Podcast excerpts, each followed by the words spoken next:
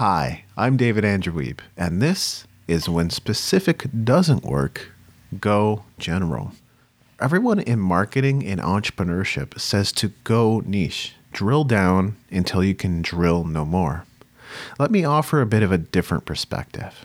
Towards the end of 2020, I started broadening my audience. Instead of creating content and products exclusively for musicians, I began extending my reach into the much broader, more competitive, and now trendy world of creatives and creators. People have always told me that my books and products could be just as applicable to freelancers, entrepreneurs, and other creatives as they are to musicians. So, however illogical in the minds of the so called experts, it made sense to me to pivot and try something new. What would be the harm? I was feeling stuck doing what I was doing.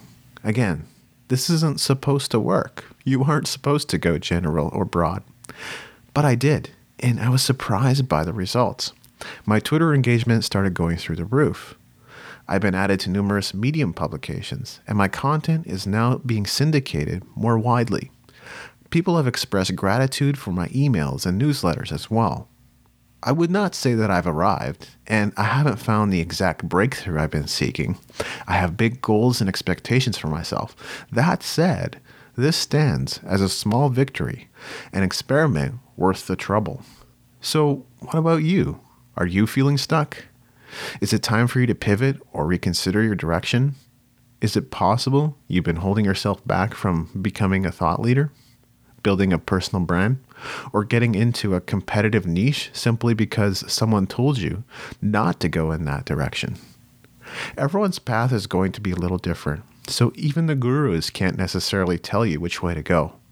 Chances are you will get to where you want to go faster or learn the lessons you need to learn on the way to getting to where you want to go if you stop doubting yourself and start following your intuition more. Try following your instincts, even if it's just for 100 days. Think of it like an experiment and see where it takes you. The results might just surprise you. Go to davidandrewwiebe.com slash blog